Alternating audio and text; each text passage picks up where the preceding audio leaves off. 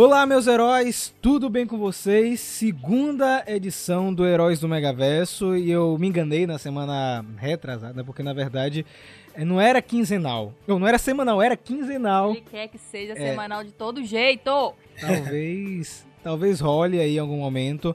É, só queria avisar e na verdade queria agradecer pelo feedback positivo no primeiro episódio, o pessoal que está apoiando a gente desde o comecinho, que comentou nas redes sociais. Lembrando que na, no data de lançamento desse programa é muito provável que o podcast esteja disponível em todas as plataformas. Então você pode escutar no Spotify, no Disney, no Google Podcast e também no iTunes. Mas aqui do meu lado estão eles, os heróis aí, os guardiões do, do Mega Hero. Espero que todos fiquem vivos até o final. Primeiro aí, o Eduardo. Você, qual poder você tem, Eduardo? O meu poder é aguentar a sua voz alta, que tá quase me deixando surdo. Eu. eu consegui desenvolver esse poder com os anos, muito treinamento. E agora eu sou tipo One Punch Man. Eu consigo sobreviver a qualquer coisa. Então você tá careca agora, né? Isso. O... Isso, o cabelo caiu. Caiu, né? E Lucas, qual é o seu poder, Lucas? Eu tenho o poder de desvendar todos os caracteres que estão embaralhados e estão misteriosamente fazendo o enigma. Eu tenho esse poder que também foi desenvolvido muitos anos no treinamento lá no Tibete, lá com os curandeiros descalços. Aí eu desenvolvi isso aí. Aí tô tentando assim aplicar isso ultimamente. Você é basicamente o QR Code, ligado? Aquele captcha, né? Na verdade. E você, Xande, qual é o seu poder? De tentar não rir.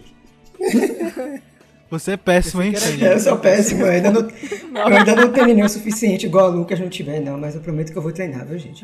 Eu achei que o seu superpoder era distribuir spoiler na internet. Não, já foi alguns anos atrás, né? Se as pessoas quiserem, eu volto, não tenho problema nenhum com isso. Na verdade, o poder Xande é antecipar o futuro, né? Que aí vai lá e spoiler o pessoal. Oh, é. E o seu poder, Ana? O meu poder é sentar em meditação e teorizar sobre as coisas do mundo. E o meu poder é pedir que vocês que estão escutando aí do outro lado, ao terminar o programa de hoje, compartilhar esse programa nas redes sociais. Eu vou obrigar mentalmente vocês a compartilharem o Heróis do Megaverso, porque hoje nós iremos falar da nova série da Amazon Prime, Invencível.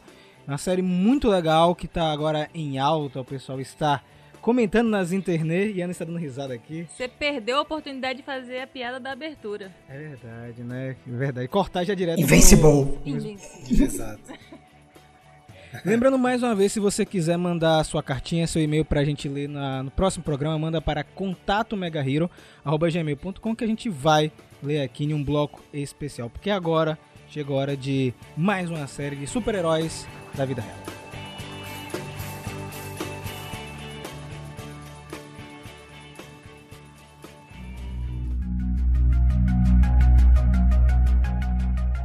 Antes de entrar é, para falar da, dos cinco primeiros episódios, no geral, lembrando que a gente não vai fazer uma análise de cada episódio, a gente vai fazer.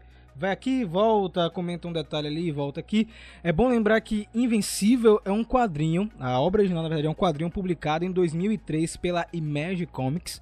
Foi criada pelo Robert Kirkman e o Cory Walker. Então, já tem um material prévio e essa série ela vem adaptando essa história em quadrinho e de uma maneira assim bastante interessante é, para quem acompanha a história original sabe que a série está sendo fiel em vários pontos e hoje nós iremos dar o nosso nossa opinião sobre o que já rolou até agora. É, eu acho interessante a gente começar falando que essa é uma nova vertente que a Amazon está buscando, né? Porque a gente sempre teve aí no mercado de adaptação a Marvel e a DC fazendo séries, produzindo animações e aí vem a Amazon com algo muito mais maduro, muito mais adulto, né?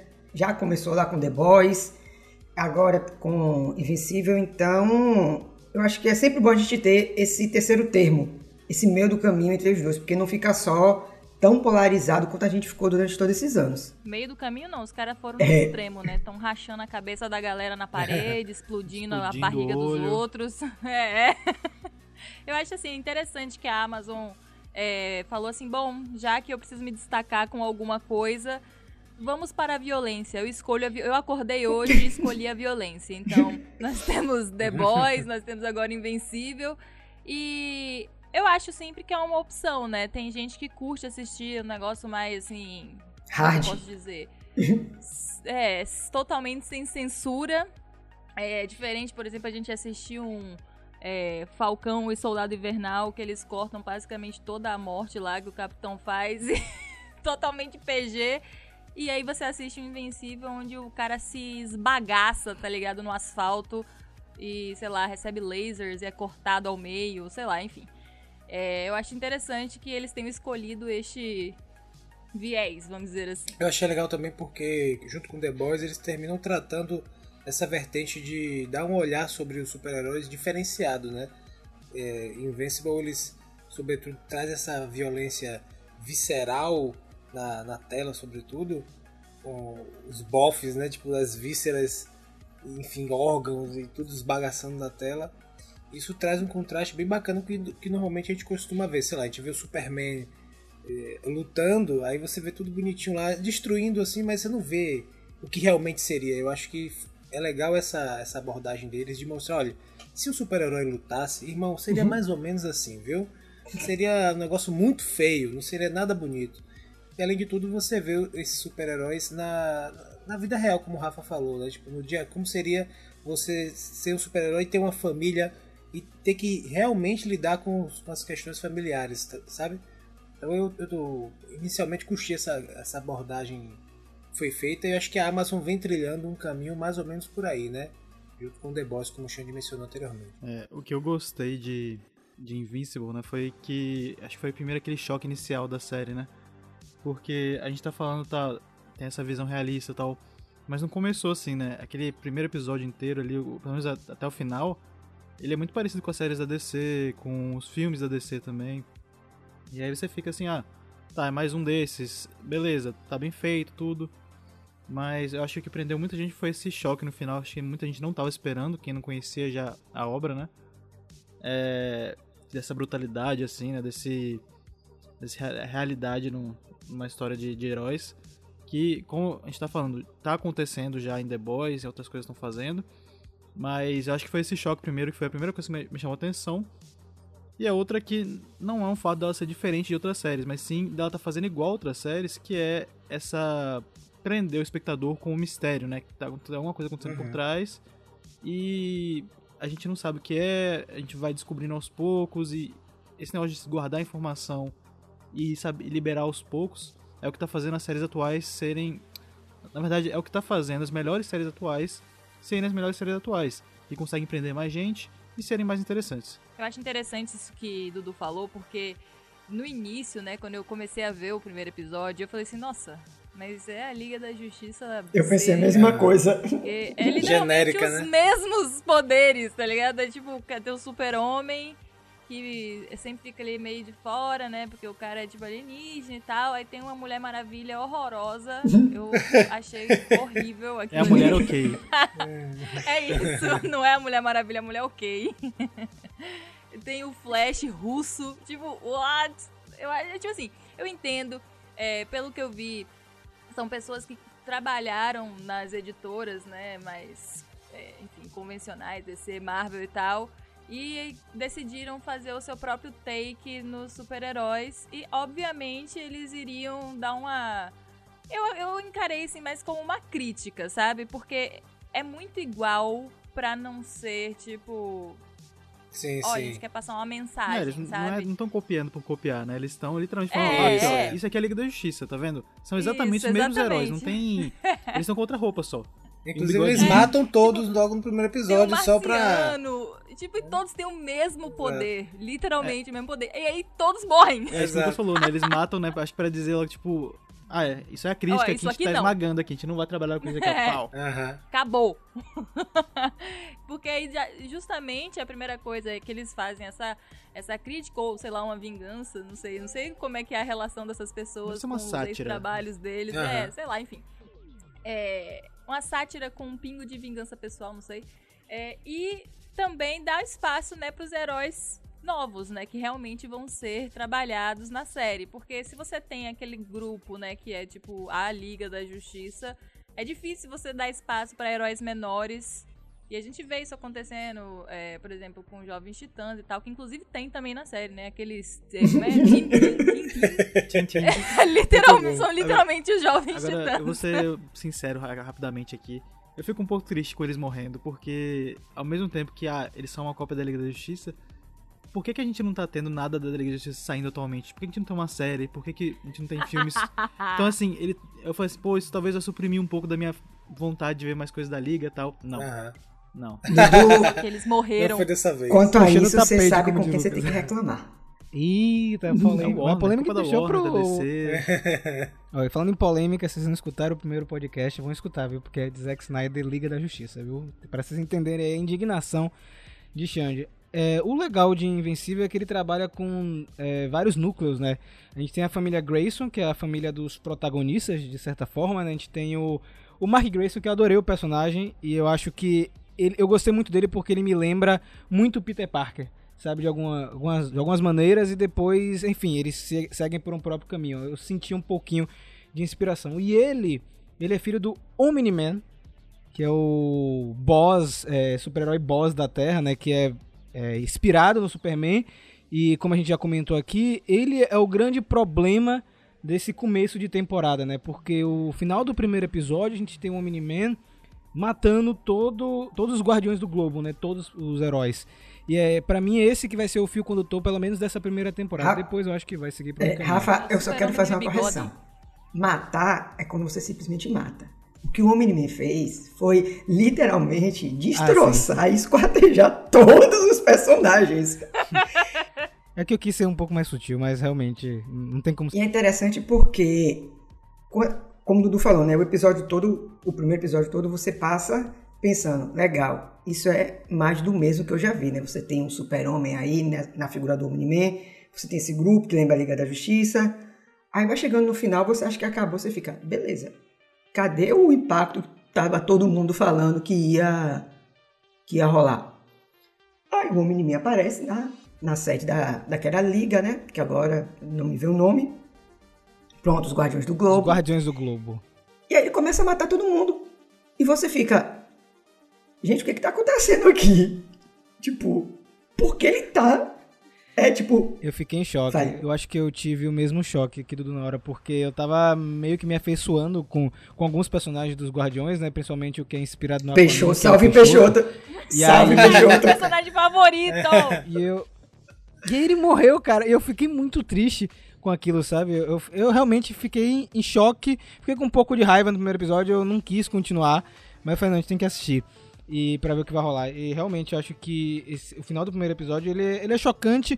E ele serve, como o Dudu falou, pra aprender você. Porque Ele subverte é isso que muito a vai- expectativa, né? Como É o Dudu falou, isso, vai, ah, cara. vou ver um pouquinho da Liga, vou matar uma saudade. De repente você vê aquelas mortes É, terrivelmente belas belas, sendo executadas na tela. E é interessante porque, como o Rafa falou, né? O Mark lembra muito a ele a figura do Homem-Aranha. E quando eu vi o Omni-Man, eu só consegui pensar em um personagem por causa do dublador, que é o JJ Jameson. O rosto parece Aham, muito, o bigode parece muito. Aquele bigodinho É, também eu não olhei pra ajudou, aquilo e né, falei, meu Xavier? Deus, é o Jameson com capa. Ele foi atrás do Homem-Aranha. É, velho, eu também fiquei pensando nisso. Muito bom. É, é o ator, é o ator que faz, né? O J. Cassinos que faz Sim. o Omni-Man, né? Acho que casou perfeitamente. É, o cara faz um trabalho muito bom dublando o Omni-Man. E além da, da família Grayson e dos Guardiões do Globo, nós temos um outro núcleo que também é muito interessante, que é a Agência de Defesa Global, onde nós temos o Cício como o chefe, e ele me lembra, não sei se lembra vocês, ele me lembra... Não, ele me lembrou o vilão, um vilão de Bela Fera, tá ligado? Sim, Que vai colocar morrismo... sim, parece. Nossa, parece. Cara, velho, você desenterrou aí. No- É, é, foi na mesma hora que É, veio. o- é o juiz, é o juiz da, da, da Bela Fera.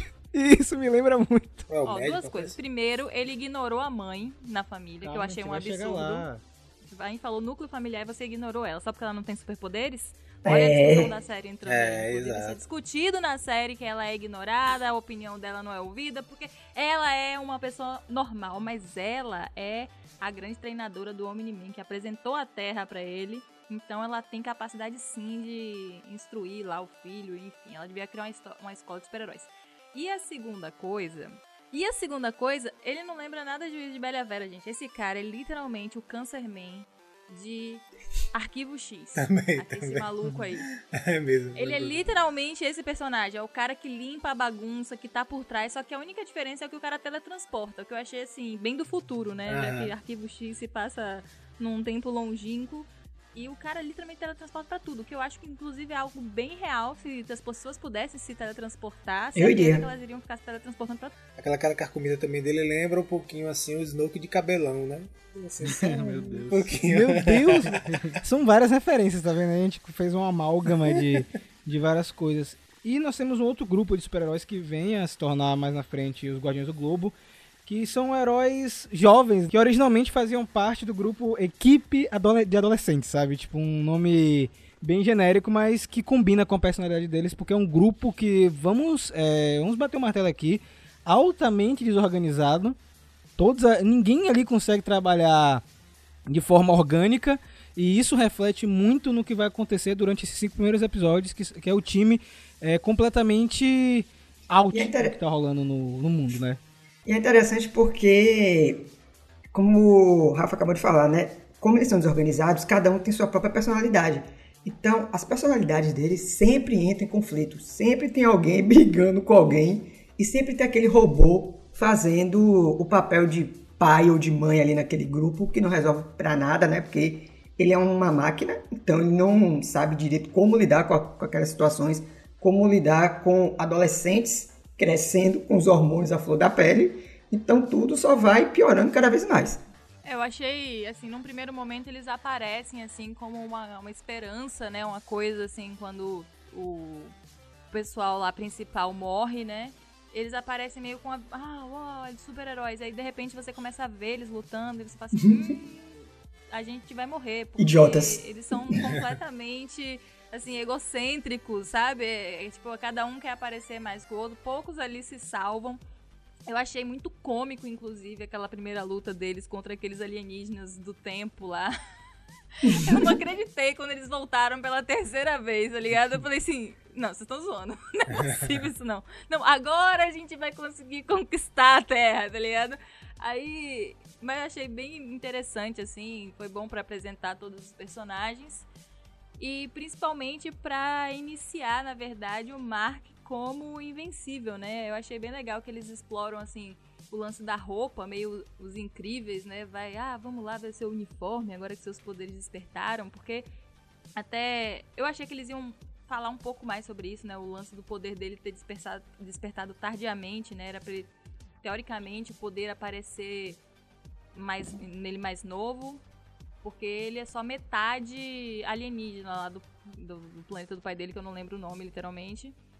E ele consegue ali, sei lá, nos 16, 17 anos. Só que eles abandonam essa narrativa, tipo, dane-se, e agora vamos falar sobre super-herói.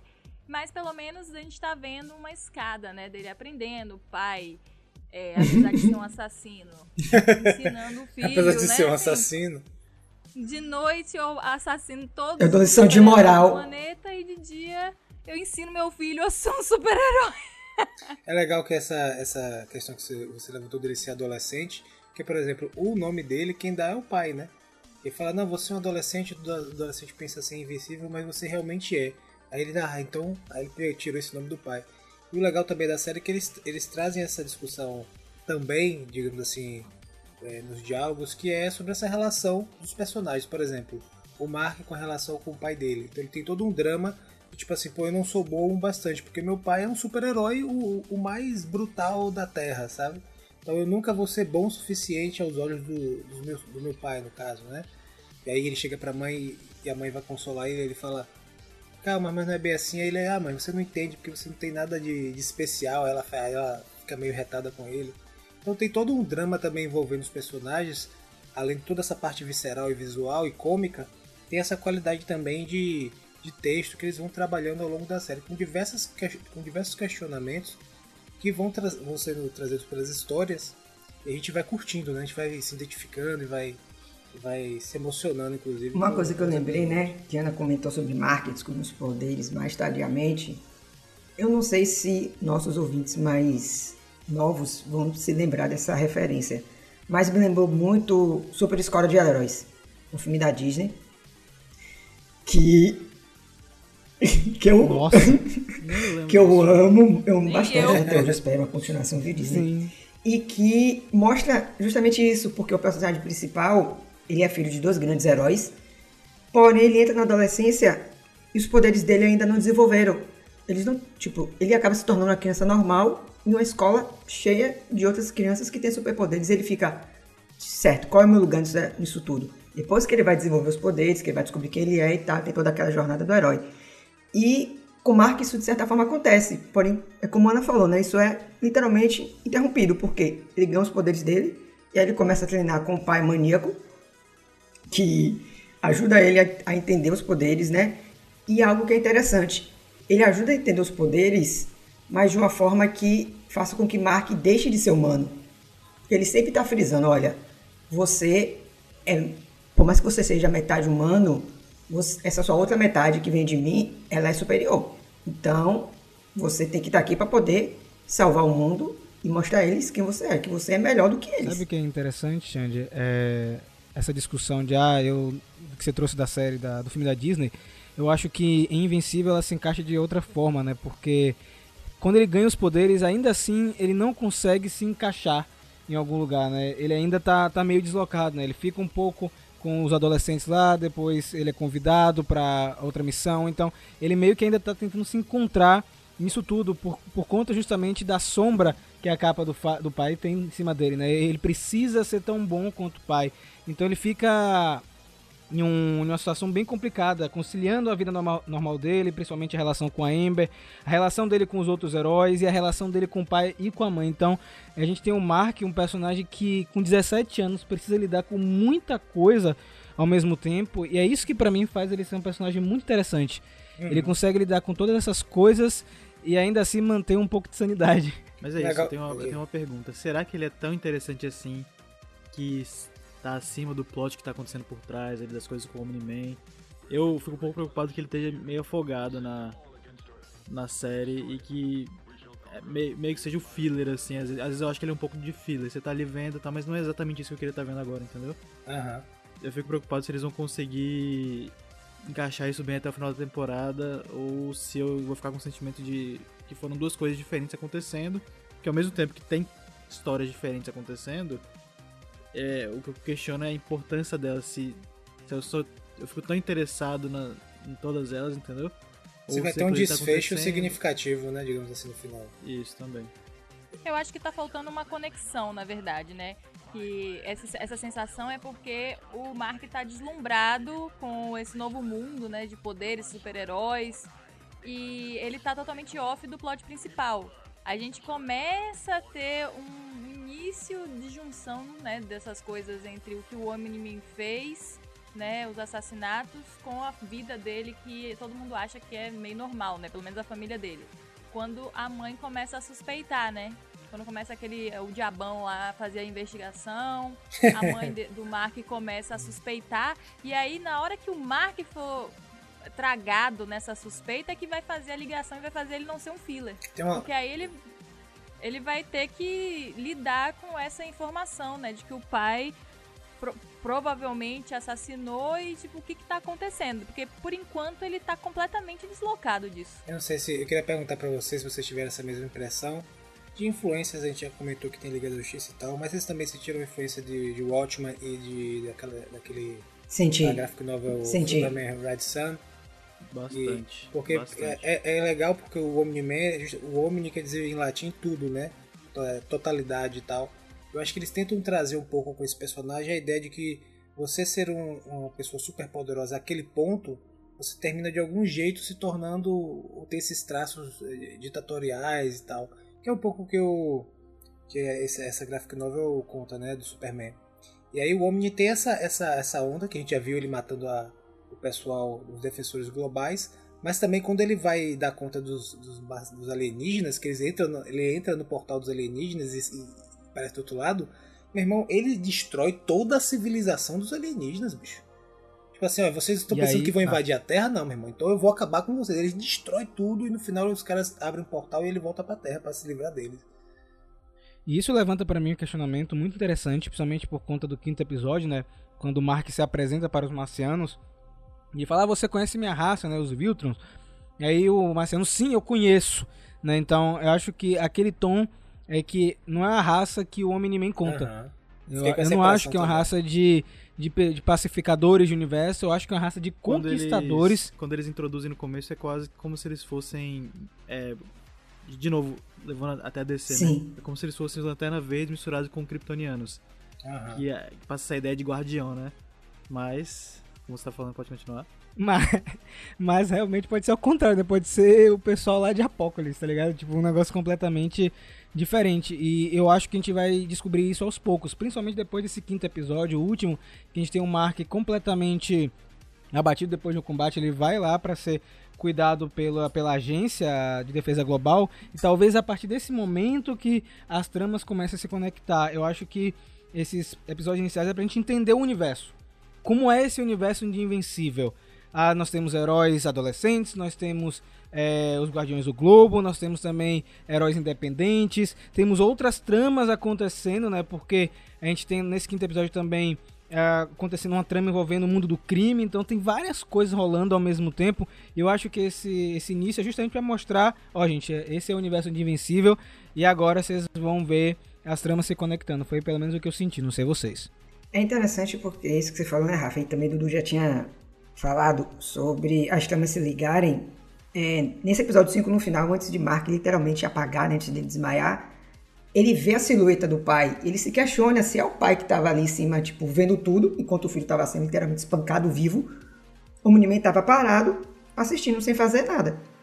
E aí já levanta aquela questão. Né? Ele é. tava, ele tem uma cena que é. mostra ele do lado de fora do prédio olhando. Eu acho que foi tipo assim, ah, você não queria ir, toma aí. E acho que não só isso também. Porque, por exemplo, ele provavelmente vai ficar com isso na cabeça, né? E minha, meu questionamento é: beleza, quando ele descobrir o que o pai realmente é, o que, é que ele vai fazer? Como ele vai lidar com essa situação? Será, será? que, será que ele vai confrontar o pai? Será que ele vai. Não, olha só. Será que o Omni-Man tá treinando o filho para ver os limites? Tipo, se o filho vai conseguir ser mais forte que ele? Porque, tipo assim, ele é 100%. Como é o nome do, do da raça? Vi, vi. Viltruniano. Ele é 100%. Mas o filho vi. é só metade. E aí ele fica assim: bom, eu matei todos os heróis mais fortes, né? Os guardiões do globo. E agora eu tenho um filho que até então eu tava tranquilo porque não tinha poderes. E eu era o homem tudo, né? Como diz Lucas aí, Omni. É, então, aí tem até uma fala da mãe, um momento que ela fala assim: depois que o Mark ganhou os poderes, você tá estranho. E talvez ele enxergue o filho como uma competição, tá ligado? Não sei. Ou como uma coisa que pode destruir essa imagem uhum. dele de pacificador, de super-herói super e tal. Será que não é alguma coisa mais da raça? Será que o fato que eles vão para planetas diferentes justamente é porque quando chega uma certa idade eles, tipo, têm uma tendência a lutar entre si. E como o filho dele tá despertando os poderes agora, é um talvez a, a, própria raça tenha esse negócio interno deles que. Só pode haver instinto, um, tá ligado? Exatamente, que tá ativando isso nele, que ele, ele é, tá pode virando ser, essa outra coisa ser. porque acontece na raça mesmo. Será, será que não é algo assim? Não, é uma boa hipótese. É uma boa hipótese. Até, até a ideia de Omni também, ele só pode haver ele e ele tem que ser tudo, né? É isso. Eu pensei já de uma forma um pouco mais contrária, porque se a gente for esmiuçar de certa forma, né, o período que Mark desperta os poderes também é o período, pelo menos que nós vemos, né, em que o Omni-Man começa a matar os heróis. Então, eu acho que esses dois fatos não são mera coincidência. Eu acho que quando Mark despertou os poderes, ele pensou: não, eu posso ter aqui um, como ele é meu filho, né? Posso ter aqui um ajudante para essa possível conquista, mas para isso eu preciso destruir esses heróis para que a Terra vá ficando mais vulnerável à medida que o tempo for passando. Pode ser também. É, ele tá, tipo, treinando o Robin dele. Exatamente. O nome dele é literalmente Dick Grayson, ou Mark Grayson. Eu queria puxar um pouco pra trama que, por enquanto, parece estar em segundo plano, como o Dudu mencionou, é, que é a, exatamente esse lance do do Omni-Man tá com, esse, com essa loucura aí matando, a gente não sabe exatamente quais são os objetivos dele e tal. Eu queria falar um pouco disso, porque eu acho que é isso que tá mantendo o hype, né, da, da parada. Porque ver super-heróis se esfolando é legal, mas eu acho que tudo tem um limite de intestino e sangue na tela. A pessoa fala, ah, tá, beleza. Então eu acho que o que segura é justamente essa trama. É, como uma leitora de romance policial, não uhum. que eu acho que isso te, esteja no nível, porque super-herói, né, gente, não tão preocupado em elaborar, tipo, um mistério. Tanto que todo mundo já descobriu que ele matou, né? O problema é como é que você vai provar, né? Porque o cara, o cara é mais forte, ele vai te matar também, ele vai matar todo mundo, e ele matou, entendeu? né? eu acho que, E o porquê também ele fez isso, que a gente tá sem saber. Né? Tá ligado? Do que... Porque era a hipótese uhum. lógica, assim. Vamos dizer assim, eu não sei se ele, Como a gente não sabe o porquê, eu não posso dizer 100% que ele foi burro, né? E não dá pra fazer, ah, ele foi burro de, de ter se inserido lá e se, se machucado e tal. Mas a gente não sabe qual que é o grande plano dele. Mas eu achei, assim, um negócio muito porco, tá ligado? Um negócio mal feito, que parece que foi feito para ser descoberto. Mas ele tá criando tanta confusão, indo atrás do diabão lá e, tu, e atrás do Cancerman e tudo, pra se certificar de que não é ele que eu fico na dúvida. Será que ele fez, tipo assim, ele achou que era um grande plano, mas não era? Ou ele realmente fez para ser descoberto? Essa é uma pergunta um tanto quanto interessante e complicada, né? Porque, por exemplo, como eu mencionei, a questão de Mark despertando os poderes dele e, e do Minimi matando os heróis, né? Eu acho que foi proposital. Porém, eu não acho que ele queria, de fato, que as pessoas soubessem que foi ele.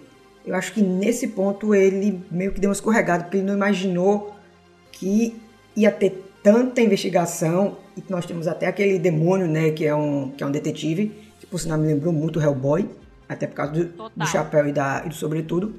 Ele não imaginou que aquele demônio fosse intervir e fosse começar a investigar. Ele também não imaginou que a mulher dele fosse começar a questionar o que, que ele estava fazendo, porque ele chegava em casa com a roupa literalmente toda sangrando, toda destruída, né? Por exemplo, ela viu uma cena se eu, que eu não me lembro, eu acho que é no segundo episódio, quando ele sai do hospital, que ele questiona uma policial, né, perguntando onde é que está meu uniforme, eu preciso dele porque ele é de segurança nacional, ele tem muita importância e a gente sabe por que ele quer aquele uniforme, porque aquele uniforme está manchado de sangue, aquele, aquele uniforme... Só que, tipo assim, é complicado porque ele estava envolvido, Tipo, ah, tem sangue de todo mundo, mas porra, literalmente o cara foi esbagaçado, voou sangue do cara em todo lugar. Então, teoricamente não é estranho que tenha sangue de todos os heróis ali, né? Já que todo mundo meio que explodiu. Talvez seja uma resposta mais óbvia que a gente não tá pensando. Por exemplo, como o Rafa falou, pode ser é. que os Viltrum, é, Viltrumitas, né? Pode ser que eles realmente sejam uma coisa, uma raça dominadora. E ele foi fazer o trabalho como, e como sempre quando você tem alguma, alguma raça contra a Terra em qualquer história, o que acontece? Os alienígenas sempre subestimam os terráqueos, né? Então ele fala assim, ah, vou acabar com esse povo aqui, não vai dar nada mesmo, sou muito forte, se der alguma coisa eu me viro. Então Mas é eu acho que ele tá muito seguro do que ele tá fazendo ali. É... Ah, eu acho que ele tá muito seguro do que ele tá fazendo e ele não teme o... Por exemplo, eu acho que ele não... Quando ele começou aquela batalha lá, você vê que ele apanhou pra caramba. Eu acho que ele não tava esperando que fosse uma batalha tão difícil. É, que ele teve resistência, né? Acho que ele achou que ia chegar, tanto que ele... ele quase ele morreu, né? Ele não parou na frente deles e falou assim, venham bater em mim ele tentou começar a bater neles sem eles saberem. A covardia. É, foi uma armadilha, é, exatamente. Então, assim, eu acho que ele achou que ia chegar, matar rapidinho ali e tal, mas teve resistência. E aí por isso que a gente tá vendo que, que tem evidências depois. Mas eu acho que desde o começo ele achou que ele tava muito seguro do plano dele. É, e eu acho que, conforme a gente continua vendo, eu acho que ele tá subestimando os humanos, subestimando até a esposa dele ali, todo mundo em volta. E talvez seja esse o mote da, do negócio por trás, seja a, a, parte humana, como a gente tava falando, é lutando de volta contra esse lado alienígena, do, assim, não sei. Do cara, né? Pra mim, isso é. Quando eu falo burrice, é a ignorância de tipo assim, ah, eu sou tão foda que. Tipo, tudo que eu tô fazendo vai dar certo, né? Porque eu sou o cara. O cara literalmente escondeu o uniforme de sangue, tipo, na sala dele. Tipo, Filho, você nunca leu um livro de romance policial? Você tem que queimar essa desgraça longe da sua casa. Eu acho que não. Agora você já pensou. Ana pensou isso no primeiro episódio. É, foi uma das especulações. Eu não sei se hoje se sustenta. Se sustenta nessa teoria? Eu acho que não. Assim, quando ele começou a fazer aquilo, eu falei, velho, o cara foi. Tipo, tá sendo controlado. A mente tá sendo controlada, certeza. Quando ele tava lá, tipo, fazendo o jantar dele, né? Fatiando, papapá, o flash russo, pipipipi, a cenourinha.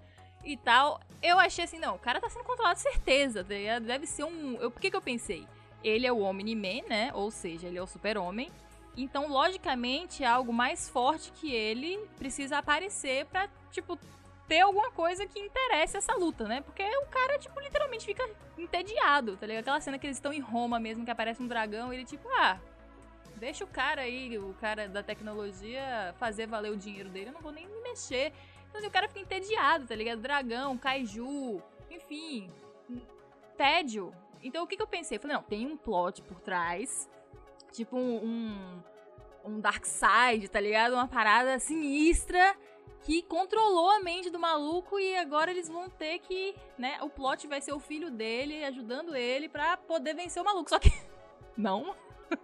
Ele, literalmente parece que ele falou assim: Bom, hoje eu acordei e vou matar todo mundo. Não, não foi só isso, né? Porque como a gente falou, foi assim que começaram os poderes do filho. Então, definitivamente tem uma coisa que tá conectada aí. E porque assim, também se a gente pensar, por exemplo, é... por que então ele não dominou a Terra quando ele chegou? Porque ele poderia ter dominado. Ele esperou, ele casou, ele teve um filho, ele criou uma vida. Ele pode ter. Ele pode é, ser tipo um espião, pode ter vindo, tipo, fazer reconhecimento, alguma coisa assim. Pode ter se apaixonado por um terráquea. E, e aí, só que aí ele não começou a missão antes, sei lá, porque o filho dele não tava com os poderes ativados, ele ficou com medo de matar o filho dele também. Eu acho lá. que também a questão do Mark ser mestiço, né? Porque ele é. Ele é metade humano, metade alien eu acho que isso pode ser algo meio que especial para a raça do Miniman, porque a gente não conhece nada do planeta dele ainda, como a própria esposa dele fala, né? Tipo, tipo, você não me contou nada sobre você, você sabe tudo sobre minha vida, mas eu não sei, tipo, só sei de onde você veio e acabou. E se, e se, olha, repara, repara. E se quando o, o maluco dessa raça vai para um planeta e chega outro da mesma raça, seja filho ou seja sei lá, sei lá, foi pra lá e falou assim: não, eu vou morar aqui também. O maluco que já tava lá endoidece e fala assim: bom, eu tenho que preparar o planeta. Então ele mata todos os poderosos e, tipo, começa a fazer uma limpeza para que o próximo, tipo, tenha o poder. E fosse, tipo, uma parada muito louca. Igual o falou, tipo, da própria raça, tá ligado? É um negócio instintivo que ele não controla. Aí de vez em quando ele tem uma sanidadezinha, né? Tipo, a esposa fala, ô, oh, peraí, ele, ah, é mesmo, família, eu te amo. E quando ele vai lutar, ele, tipo, fica louco e sai matando todo mundo. É uma boa possibilidade. Por... Até porque o filho também teve esse rompante aí nesse último episódio, no quinto, né? Quando ele viu todo mundo morrendo, sim, ele ficou meio sim. prejudicado, assim. É, eu pensei, inclusive, que essa cena ia ser um outro massacre. Sabe? Eu pensei que ele ia destroçar os vilões ali e acabou que não rolou. Eu tava até comentando isso com a Ana. É, mas eu acho a linha de raciocínio de vocês interessante, faz, faz sentido sim.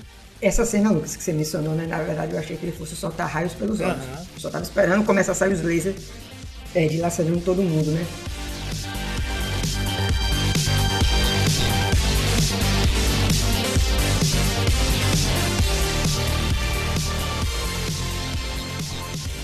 Eu acho que Invencível é o tipo de série que vai dar muito pano pra manga para teorizarmos. Vocês viram aí no primeiro bloco que tem, temos várias teorias diferentes e pode ser que elas sejam concretizadas ou não. Eu gosto quando a teoria, inclusive, que a gente tem, ela é subvertida, como de Lucas, e acontece outra coisa.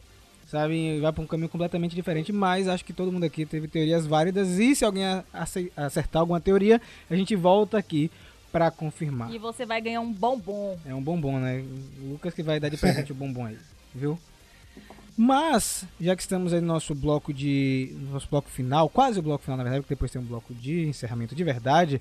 Agora vamos às nossas considerações dos cinco primeiros episódios. O que é que nós achamos de Invencível até agora? É uma série boa, tem uma boa animação, boa trilha sonora, etc. Eu vou deixar come começando aí ele, o senhor de todos os caracteres, nosso leitor aí de QR Code. Diga aí, Lucas. Cara, eu, tô, eu, gostei bastante, como eu falei a você, toda essa parte visual, tem toda essa parte cômica, eh, de temas engraçados, situações. Tem coisa, por exemplo, a, a ideia do Tintin, né? Tem coisas que a tradução, eu não sei como é que eles vão resolver isso na tradução, na dublagem no caso, para você fazer essa piada em português, né? Então, tem coisas que vamos ver como é que eles vão fazer na dublagem. Porém, eu gostei muito da, dessa meta discussão que faz dos, do, do próprio universo dos quadrinhos, por exemplo. É, naquela situação onde existe o cara que tá tipo na mão de um rei do crime, e aí ele tá lá com a filha doente, e aí pede ajuda do Invincible, E aí depois nós vemos que o cara na verdade só queria escalar o poder e virar o novo rei do crime. E, e aquela ideia de que ah, os heróis que cuidam dos bairros, não, tipo assim, tipo Daredevil e tal, são heróis menores, não prestam para nada. Né? O que bom são os heróis que lutam é, para defender o universo, a Terra, etc. Então são várias discussões, são vários dramas que eles vão colocando ali, várias sátiras, etc. Que eu gostei bastante que eles estão fazendo, né? Também tem essa questão do mistério, por exemplo. Mistério dentro de mistério. A gente tem o mistério do Homem-Man que matou, a gente tem essa nova agência também, é, que a gente não sabe se realmente está cuidando da Terra, se tem algo, algo por trás, com Cécio. A gente tem agora os marcianos lá, que tem uma raça que é tipo um polvos e uma estrela do mar que se cola na pessoa e aí controla, ela tem essa mente de colmeia. A gente viu que ficou uma situação lá em Marte, então será que isso vai. É, isso, como é que isso vai impactar é, na gente, no caso na Terra, né, para eles? E eu tô gostando bastante. Eu achei que eles estão acertando nessa, nesses episódios que deixam você na beira do precipício, como no primeiro episódio, como no quinto episódio. Eles estão trabalhando bem os núcleos, deixando cada núcleo brilhar e, e, os dramas, por exemplo. A gente tem essa ideia de que o super-herói não, não consegue, tem que lutar muito para ter uma vida pessoal. A gente vê o Mark Grayson tentando ter uma namorada e tentando dar conta de tudo. A gente tem é, de relacionamento de um herói, por exemplo. A gente tem um herói, eu esqueci o nome dele agora, mas é o par da. Da Kate, não, como é o nome dela? Da. Eve. A menina que. Da, do Tintin, da Eve. O par da Eve ele trai ela com a Duplicate, que é a menina que se duplica. Então eles têm coisas assim pesadas também, sabe? coisas complicadas de trabalhar que eu não sei nem como isso vai vir pro Brasil em termos de se for passar uma TV aberta e tal. Por exemplo, a gente tem a menina monstro lá, né? Ela fala, não, eu, tô, eu tenho 25 anos, aí tem hora que eles vão pegar a bebida assim, aí não, você é criança. Ela, mas não, mas eu tenho 25. Só que no desenho é uma criança pegando uma bebida, sabe? Então, eu, eu gosto dessa, dessa, dessa ideia de tentar ultrapassar as barreiras é, da moralidade, ao mesmo tempo que ele está discutindo a moralidade dos super-heróis, da sociedade, etc. Então, eu gostei muito do texto, acho que é uma série promissora. Eu espero que eles consigam entregar um final ou desfechos significativos, como o Dudu mencionou anteriormente, porque afinal é isso que a gente quer, que gosta de ver, né? Não só é, acompanhar os mistérios vazios e depois a gente não tem nada. Chegar no final é tipo, tira todas as cascas de uma cebola, no final não tem nada, né? A gente quer, a gente quer que tenha algo no final. Então eu espero que tenha algo no final que ele consiga entregar isso. E no mais eu fiquei, eu fiquei interessado em assistir toda, toda a saga agora, né? Eu não estava por dentro do que estava rolando essa série, vi lá na Amazon Prime, mas agora eu vou acompanhar assim que sair o novo episódio. Cinco primeiros episódios, eu tive uma, uma impressão positiva. Como eu falei, tem um problema para mim que eu ainda não estou conseguindo achar a história do, do personagem principal a mais interessante, mas de qualquer jeito, eu acho que é uma coisa que vai se. A gente tá vendo que tá, já tá mudando um pouco, mas vai se mesclar mais com a, a, a história secundária. Eu acho que justamente talvez essa primeira temporada seja um espaço pra gente conhecer o Mark mais simples, né? Ele mais como jovem mesmo, como humano. E, e justamente eles estão deixando essas preocupações do pai dele, todo esse problema mais pro final e para uma segunda temporada, se, se for acontecer. Pra justamente você conseguir se ligar ao personagem, não ficar tipo igual o Omni-Man, eu não ligo pro Omni-Man. Ele é um cara bizarro, tenho medo dele. Mas o Mark ele é interessante, tipo, você consegue se ligar com ele e tal. É, e eu gostei que tem esse lado um pouco cômico também. Mas obviamente fica a preocupação. A outra preocupação que fica, como o Lucas falou, é que. Tá, tem um mistério agora, mas depois que desvendar esse mistério, que muito possivelmente vai ser no final da primeira temporada. Será que eles vão conseguir manter uma narrativa interessante o suficiente? Será que o que vem depois vai ser grande o suficiente para ser interessante? Obviamente eu tô me adiantando um pouco, né? Porque eu tô me preocupando no futuro. Mas hoje em dia acho que é um mal da modernidade, né? Porque a gente tá acostumado a ver filme nunca mais é um filme só, né? Uma trilogia, série, você nunca tem uma série de uma temporada. Ah, raramente você não tem, né? Porque, por exemplo, o Watchmen teve uma série de uma temporada, a princípio, né? Mas você fica sempre esperando o que vem depois. Então eu me preocupo um pouco sim, tô me adiantando, óbvio, mas o que tem aí eu tô gostando. Outra coisa que eu tô gostando bastante da série é que eles estão conseguindo trabalhar com raças diferentes, com os planetas. Então, eu dou muito crédito para isso, porque não só eles estão focando naquela historiazinha ali dos humanos, dos heróis humanos ali e tal, como também sabendo trabalhar com, em poucos episódios, com pouco tempo, com outras raças, os planetas acontecendo coisas diferentes Que em quadrinho acho que é um pouco mais fácil fazer isso, porque você simplesmente muda de capítulo ali, fala um pouquinho do outro, vai para aquele outro planeta ali, vai para aquela outra raça ali, rapidinho mostra eles e volta para a história. Mas em uma série, um filme, você conseguir trabalhar isso bem assim, sem sufocar demais a narrativa, eu acho que é um, eles estão fazendo um bom trabalho com o que eles têm. Então, eu acho que de qualidade, de história, tá tudo aí. É, vamos ver como eles conseguem terminar essa temporada e se vai rolar mais coisa daí depois dela. É, no fim eu senti vários fios assim dessa série. Eu achei uma série bem interessante, eu acho que ela subverteu as expectativas, sim. Mas eu não quero ser pessimista, mas assim, você fica em choque com a revelação, né? Tipo, de você, ah, não vai ser tudo bonitinho, você fica. Mas eu já senti isso com outras coisas. Já. É isso, é isso que eu acho que Lucas e Dudu tá falando. O que que isso. O que, qual é o legado, né, que essa série vai deixar? Porque o que eles fizeram até agora é bem legal, é interessante, é de qualidade. Mas, por exemplo, o primeiro episódio pra mim, terminou o primeiro episódio, eu olhei pra Rafa e falei assim, nossa, muito Promise Neverland isso aí, né? Tipo, o primeiro episódio de Promise Neverland, tipo, eu tô assistindo, daqui a pouco você. What? Tipo, como assim? E você fica em choque porque toda a sua expectativa em cima da série, né, daquela linha de narrativa, quebra. E você nem sabe mais o que esperar a partir do próximo episódio. E assim, eu, eu também tava comentando com eles que eu senti uma vibe muito Boku no Hero sem censura, sabe? Bem assim, quando a parte quando os adolescentes assumem aquela coisa de ah, tô aqui lutando, eu tô aqui descobrindo meu poder e tal, só que dessa vez a gente pode ver sangue e intestino na tela. Então, vamos ver aí, assim, qual que vai ser o resultado. Eu gostaria que a parte do mistério fosse um pouco mais desenvolvida, fosse um pouco mais complexa, porque eu gosto de trama de mistério. Então, eu já fiquei chateada quando mandaram o demônio pro inferno, porque tiraram o investigador. Demônio ardiloso. É, Fizeram um exorcismo brutal no cara lá. Ele, não, você não tem um livro antigo que me manda pro inferno? o cara, você que acha? E meteu um exorcismo tipo. Como é o nome lá do, daquela série? Supernatural. Daquela série, e, daquela assim, série. É, você vê, né? Daquela série? Sorry. sorry. Você quiser falar Constantino, também, né? Daquela série de Supernatural, não. pô. É. Agora sim, beleza eu acho que foi tudo. Agora sim, eu queria falar só o seguinte: a animação perfeita, muito linda, assim. Eu acho que é uma competição muito boa em qualidade com as animações que a gente vê da DC. A Marvel ainda precisa trabalhar um pouco no roteiro das dela, né? Podia estar ganhando mil dinheiros, mas parece que eles não querem gastar dinheiro com roteirista para animação.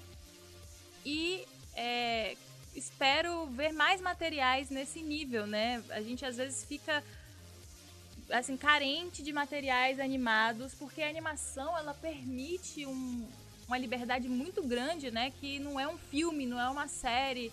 É, você precisa de atores só para dublar, o animador ele tem uma liberdade muito grande, não tem essa coisa de efeitos especiais, tá ligado? É tudo desenhado, então é, você pode criar histórias realmente incríveis. A gente até comentou que falou assim, pô, talvez a gente tivesse uma animação de Power Rangers assim, seria bem legal nesse nível, assim, não com essa violência, porque nunca vai ter, mas nesse nível de qualidade, de música, de humor. E assim, tá, por mim, tá nota 10, eu estou ansiosa para pro final e espero não me desapontar.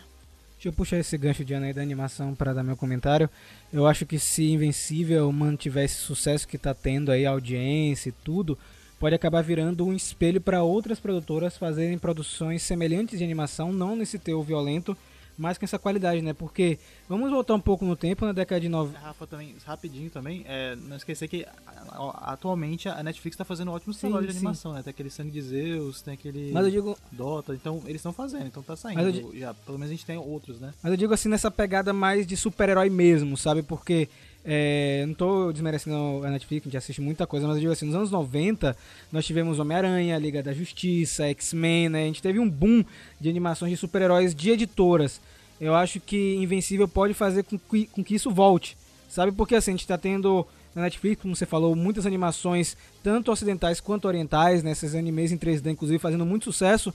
E acaba que as séries de super-herói que a gente conhece, elas não estão sendo tão exploradas. Qual foi a última vez que a gente teve um grande boom de uma série de super-herói no nível do Homem-Aranha, Liga da Justiça, um Batman, sabe? Um Batman do futuro. Acho que tem tempo que não acontece isso. Eu acho que Invencível pode dar, dar fazer um ponto de virada nessa vertente. É, quanto à série, o que eu achei nesses primeiros episódios, eu gostei bastante. Como eu falei no primeiro episódio, eu pensava que era uma coisa e virou outra coisa completamente diferente. Acho que os personagens são ótimos. Eles conseguiram trabalhar vários personagens ao mesmo tempo é, e você consegue se identificar com cada um deles, seja herói, seja um humano normal, seja até um alienígena. Né? Teve até um episódio que na série que a gente encontra um alienígena que ele pensa que o planeta Terra é uma coisa e na verdade é outra, ele tinha que ir para outro planeta. Então você tem Ele confunde o nome, é né? Isso. é Ouro é muito bom. E eu acho isso legal da, da série, que eles conseguem trabalhar vários núcleos diferentes sem perder o foco. Como a Ana falou, assim, acho que para finalizar a animação tá muito boa. A trilha sonora eu gostei muito, tem um, um grande uso de sintetizadores. Não sei se vocês perceberam aí, muito synth. Eu gosto bastante dessa pegada de música de fundo e vamos torcer que o nível continue aí para os próximos episódios. Eu fiquei responsável por, pelo último comentário, é? é. Assim, é, eu não conhecia nada da série, eu não conhecia nada do quadrinho, né? Quando saí, começou a sair os trailers e saiu um anúncio, eu só vi um e inicialmente a série não me chamou atenção. Eu acho até por causa da questão do traço. Sim, eu tinha um problema com o traço no começo, porque, querendo ou não, já estou mais acostumado com o traço que vem das, anima das animações da DC, que já são bem característicos, né? E quando eu vi aquela animação, eu fiquei, certo, isso daqui tá um pouco diferente, eu vou ter que me acostumar. Porém, terminou o primeiro episódio, eu já estava muito mais relaxado, né? E eu, e eu gostei do que eu vi, é um material muito bem produzido, uma dica, se vocês puderem, vejam legendado, porque vocês vão reconhecer muitas vozes. Uhum. Ah, eu esqueci de falar isso, Xande. Você lembra de alguns nomes? Eu fiquei impressionado com alguns dos atores que eles botaram para fazer as vozes. Eu lembro de alguns nomes. O estilista mesmo que faz as roupas dos super-heróis é ninguém menos do que Mark Hamill. Então. Tem, tem Ezra Miller, tem. Também, é, tem Ezra Miller. Soneca Martin Green. Tem uma personagem que Lucas pode me ajudar é a Michael de Star Trek Discovery. Você lembra o nome dela, Lucas? Eu acho que é só. É toda verde? Isso. Ela faz um dos heróis que tá ali naquela liga, né? Que é destroçada. Ela faz a. O herói que é meio que uma gosma, né? Ela que dubla esse, esse personagem. É a Toda Verde, ela que dubla. E é engraçado porque não só ela, mas vários outros atores de Walking Dead estão dublando personagens da série. O próprio Mark, né? Ele é dublado pelo Steve é... Young, que é o. Sim, então o elenco de dublagem é um elenco muito bom, é um elenco muito forte. Eu sei que tem muita gente que gosta de assistir, principalmente animação, né, dublado. Eu mesmo vou dar uma oportunidade para essa série dublada para poder ver como que eles adaptaram algumas coisas, né, alguns termos. Porém, se vocês puderem, vejam legendado, porque vocês vão reconhecer, vocês vão fazer várias ligações com as vozes às vezes não de primeira, vai ter que reassistir para poder entender, né, para poder captar, mas vale muito a pena. O roteiro é bem construído, eu não vou dizer ainda que é muito bem construído, né, porque a gente ainda não viu como a temporada vai fechar, e de certa forma eu concordo com o Lucas e com o Dudu, porque eu acho que o problema que essa série pode ter é que ela está criando muita expectativa em cima desse mistério e quando esse mistério chegar, ele pode não atender a expectativa que ele criou. E o pior, ele pode meio que criar, ele pode não, né? Ele vai acabar criando um nivelamento, porque se a próxima temporada, que se Deus quiser a Amazon vai fazer, for inferior, sempre vai ter essa comparação. Ah, mas a primeira temporada foi boa, e essa segunda aqui não teve tanto mistério quanto a primeira. Então, aqui também já puxa aquilo que a Ana falou, né? Será que eles vão conseguir manter? Como eles vão trazer isso para a segunda temporada? Então, eu acho que a minha única preocupação é essa: eles conseguirem manter o mesmo nível, eles estão mantendo a primeira, eles conseguirem solucionar de uma forma boa e eles fecharem a temporada de uma forma que dê ponta ao mesmo tempo que consiga literalmente fechar esse arco para caso não tenha uma segunda temporada, a gente não ficar se perguntando, ah, mas o que poderia acontecer? O que, que iria acontecer?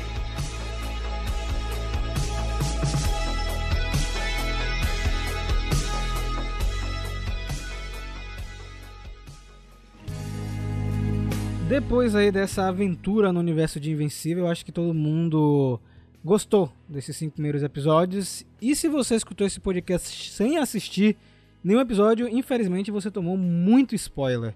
Principalmente o spoiler principal do final do primeiro episódio. Mas vamos chegando mais a um fim de um Heróis do Megaverso.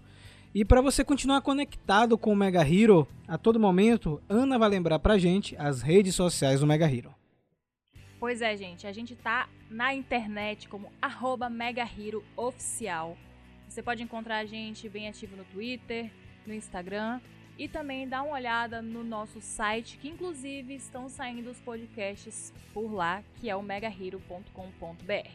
E se você quiser mandar um comentário pra gente, para lermos em um próximo programa, Alexandre Xande, nosso mestre dos spoilers, vai lembrar qual é o caminho para fazer isso. É só lá abrir seu e-mail, escrever contatomegahero.gmail.com, né? Nos assuntos você coloca o nome do podcast, né, edição do podcast que você quer, e no corpo do e-mail vocês também não devem se esquecer de colocar o seu nome e de preferência o estado ou a cidade onde é que vocês estão, né, para a gente poder saber, para a gente poder também ter uma ideia, né, de em qual parte desse grande país, né, ou até de fora, quem sabe, vocês estão nos escutando. E Dudu, lembra pra galera onde o Mega Hero pode ser encontrado no YouTube. Vocês vão lá no Mega Hero Oficial. Lá vocês vão encontrar alguns vídeos a gente falando sobre cajus, sobre heróis e muitas outras coisas. A gente tem séries diferentes acontecendo lá, temos mais projetos por vir também. Então, se você conseguir ir nessas mídias diferentes lá, ficar vendo o que a gente está falando, tratando de coisas diferentes em lugares diferentes, acho que você vai gostar, porque você vai achar um pouco do que você gosta em cada lugar. Sim. O senhor dos seus caracteres, lembra aí pra galera se o pessoal quiser mandar uma cartinha física pra gente. Se você quiser mandar uma cartinha física aí, é, com um desenho, ou qualquer mimo, enfim, qualquer presente pra gente seja um desenhozinho da gente, uma cartinha falando sobre algum tema. Você também pode mandar para a Caixa Postal 4040, CEP 41830 Salvador, Bahia. Lembrando bem, se você quiser mandar aquela carta espiralada, 60 laudas, normas da BNT, fique à vontade também que a gente lê. E tudo, é claro, vai aparecer lá no Instagram do Mega Hero também. Exatamente. Galera, muito obrigado mais uma vez pela sua audiência. Nos vemos muito em breve e desperte o herói que há em você.